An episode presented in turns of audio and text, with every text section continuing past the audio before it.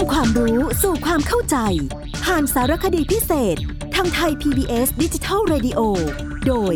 วัฒนบุญจับ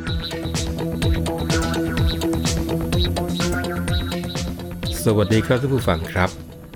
เราได้พูดคุยเกี่ยวกับเรื่องของประเพณีในวันสำคัญทางด้านศาสนาวันหลักๆไปครบแล้วนะครับ ก็หมายความว่าตั้งแต่วันวิสาขบูชา มาฆบูชา แล้วก็อาสาฬหบูชา วันนี้เราก็ยังคุยกันต่อเนื่อง แต่เป็นวันที่โยงใหญ่กันนะ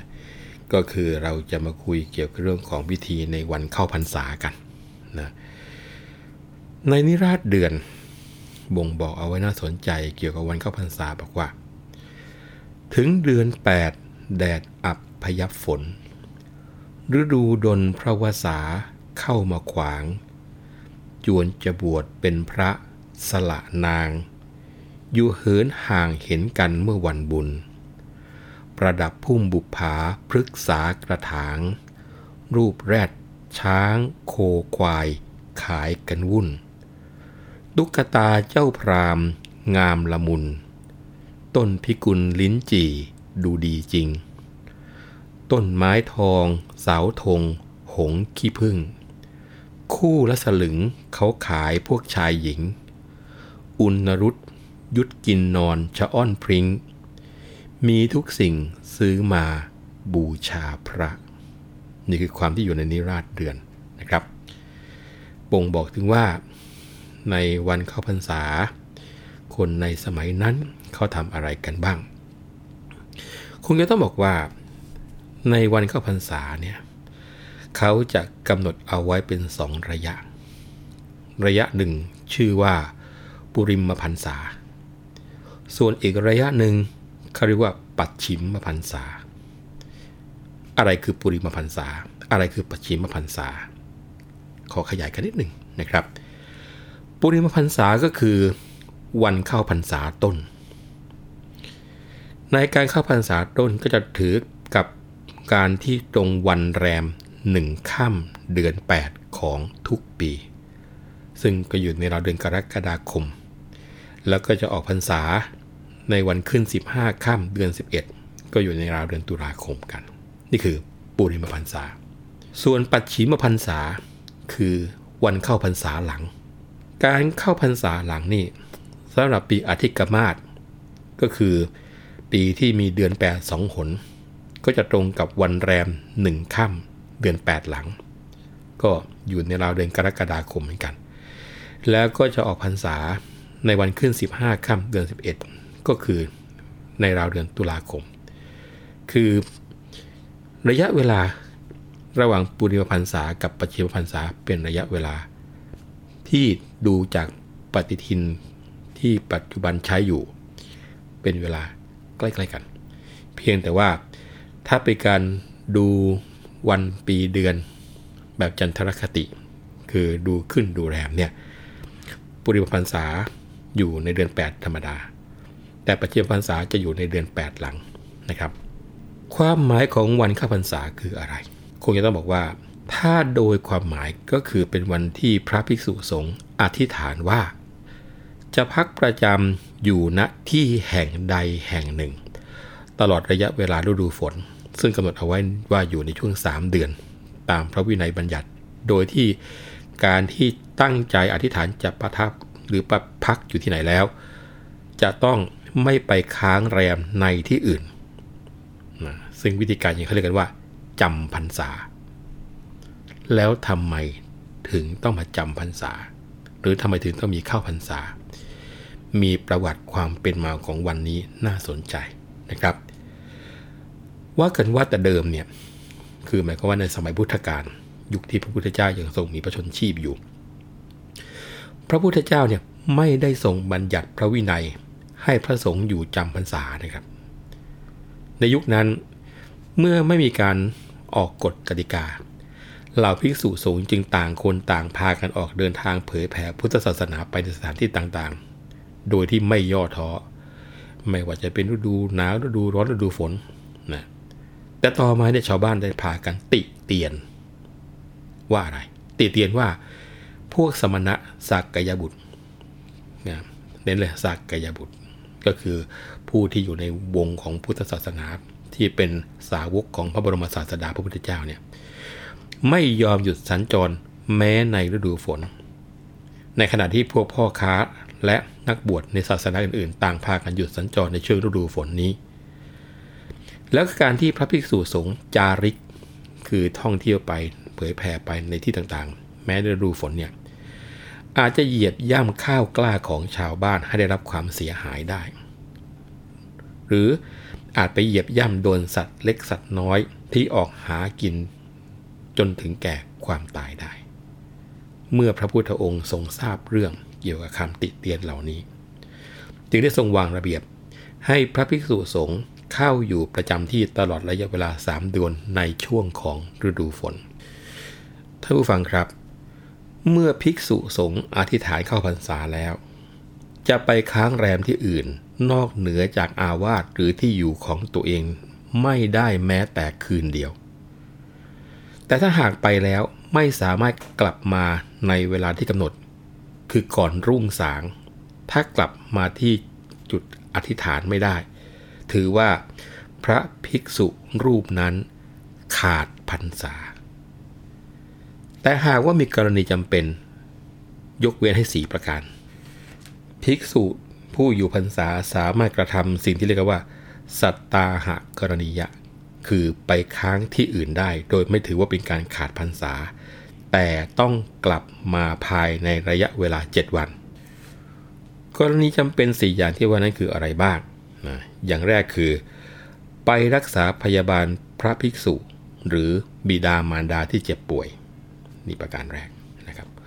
2. คือไประงับไม่ให้พระภิกษุศึกได้ 3. คือไปเพื่อกิจธุระของคณะสงฆ์เช่นไปหาอุปกรณ์มาซ่อมแซมวัด ซึ่งกำลังสุดโทมในพรรษานั้น และ 4 คือ พายกนิมนต์ไปฉลองศรัทธาในการบำเพ็ญกุศลของเขาอันนี้ได้นะคราวนี้ในการอธิษฐานเข้าพรรษาณวัด หรือว่าที่แห่งใดแห่งหนึ่งเนี่ยนอกจากมีกรณีจำเป็นสีประการที่ได้รับการยกเว้นนั้นแล้ว แต่หากมีเหตุจำเป็นอีก 5 ประการต่อไปนี้ ภิกษุก็ไม่ต้องอาบัตแม้จะไปอยู่ที่อื่น เหตุจำเป็นที่ว่านี่คืออะไรบ้าง อย่างแรก ถูกสัตว์ร้ายรบกวน ถูกโจรปล้น วิหารถูกไฟไหม้หรือว่าถูกน้ำท่วม อันนี้คือ ไม่ถือว่าเป็นอาบัติ 2. คือ ชาวบ้านถูกโจรปล้นอพยพหนีไป อนุญาตให้ไปกับเขาได้ หรือว่าชาวบ้านแตกเป็นสองฝ่าย ก็สามารถไปกับฝ่ายที่มีศรัทธาเลื่อมใสได้นะเหตุที่ 3 คือขาดแคลนอาหาร หรือว่ายารักษาโรค 4. หากว่ามีผู้เอาทรัพย์มาล่อ พระพุทธองค์ทรงอนุญาตให้หนีไปเสียให้พ้นจากการที่ถูกเอาทรัพย์มาล่อได้ และ 5. ภิกษุสงฆ์แตกแยกกัน หรือว่ามีผู้พยายามทำให้ภิกษุสงฆ์ในวัดแตกกัน ก็ให้ไปเพื่อหาทางระงับได้ นี่คือเหตุที่ไม่ถือว่าอาบัติขาดพรรษากัน แล้วถามว่า การเข้าพรรษาของพระภิกษุมีประโยชน์อะไรนะครับ ก็คงจะต้องย้อนกลับไปถึงเหตุของการเกิดพิธีกรรมตรงนี้ อย่างแรกก็คือว่า เนื่องจากช่วงเข้าพรรษาเป็นช่วงที่ชาวบ้านประกอบอาชีพทำไร่ทำนา หากภิกษุสงฆ์เดินทางจาริกไปในสถานที่ต่างๆ อาจจะไปเหยียบต้นกล้า อาจจะไปเหยียบสัตว์เล็กสัตว์น้อยให้ได้รับความเสียหายล้มตายอันนี้เป็นบาปแล้วก็ถ้าได้รับความเดือดร้อนกันนะนอกจากนั้นแล้วหลังจากเดินทางจาริกไปเผยแผ่พุทธศาสนามาเป็นระยะเวลา 8 เดือน 9 เดือน พระภิกษุสมควรที่จะได้หยุดพักผ่อนนะคือบุคคลศรัทธาแรงกล้า ทุ่มเทเต็มที่ ตรงนี้ก็ถือว่าการที่มีพุทธบัญญัติตรงนี้ไว้ ก็ให้เวลากับภิกษุได้มีโอกาสพักผ่อนหลังจากที่ตรากตรำในการเผยแผ่พุทธศาสนามาตั้ง 8 เดือน 9 เดือนมาก่อนล่วงหน้านั้นนะสามก็คือเป็นเวลาที่พระภิกษุสงฆ์จะได้ประพฤติปฏิบัติธรรมสำหรับตนเอง แล้วก็ศึกษาเล่าเรียนพระธรรมวินัย ตลอดจนเตรียมการสั่งสอนประชาชนเมื่อถึงวันออกพรรษา อันนี้หลักเหมือนกับการเตรียมการเรียนการสอนแบบปัจจุบันนี่เลยไหมครับ คือบางครั้งเนี่ยเมื่อมีการเตรียมการสอนหนึ่งครั้ง แล้วออกอย่างต่อเนื่อง ไม่มีเวลาพักผ่อน ก็ไม่ได้มีการพัฒนาหลักสูตร ไม่ได้มีการเปลี่ยนแนวคิดหรือไม่มีเวลาที่จะทำอะไรให้มากกว่าที่เคยท่องเคยเคยจำเคยปฏิบัติดังนั้น ช่วงระยะเวลาสามเดือนตรงนี้นะเหมือนเป็นการปรับหลักสูตรเป็นการเพิ่มเนื้อหาให้ทันยุคทันสมัยขึ้นได้อีกส่วนหนึ่งนะประการที่ 4 ที่เป็นประโยชน์ในการเข้าพรรษาของพระก็คือว่า จะได้มีโอกาสอบรมสั่งสอน แล้วก็บวชให้กับกุลบุตรผู้ที่มีอายุครบบวชอันนี้ถือว่าเป็นกำลังสำคัญในการเผยแผ่พุทธศาสนาต่อไป มีคนมาช่วยมากขึ้นมากขึ้น นี่ก็ยิ่งในช่วงที่ยุคที่ต้องมีการเผยแผ่อย่างเข้มข้น อันนี้เป็นเรื่องจำเป็นมากนะครับ และประการสุดท้ายก็คือ เพื่อให้พุทธศาสนิกชนนั้น ได้มีโอกาสบำเพ็ญกุศลเป็นการพิเศษ เช่นทำบุญตักบาตรหล่อเทียนเข้าพรรษา ถวายผ้าอาบน้ำฝน รักษาศีล เจริญภาวนา ถวายจตุปัจจัยทายธรรม งดเว้นอบายมุขรวมทั้งได้มีโอกาสได้ฟังพระธรรมเทศนาตลอดจนเวลาเข้าพรรษาเลยทีเดียวนะครับ แล้วก็ยังมีส่วนโยงใยก็คือว่ามีกิจกรรมเกี่ยวเนื่อง ในการเก็บวัฒนธรรม เพราะว่าวัดสำคัญสำคัญก็อาจจะมีการทำพิธีที่เกี่ยวเนื่องกัน โดยเฉพาะยิ่งวัดหลวง อาจจะมีการสวดโอเอวิหารราย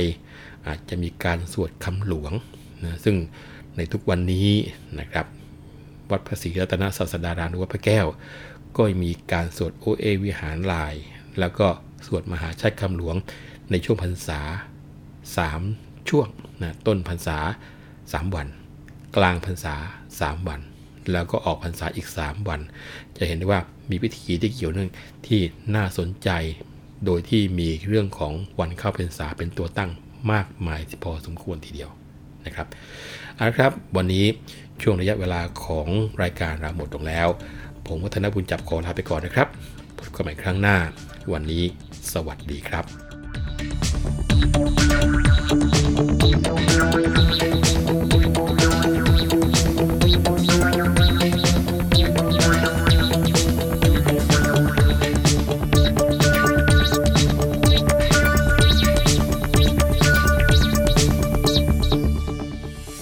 ิดตามรับฟังรายการย้อนหลังได้ที่เว็บไซต์และแอปพลิเคชันไทย PBS Radio ไทย PBS ดิจิทัล Radio วิทยุข่าวสารสาระ เพื่อสาธารณะและสังคม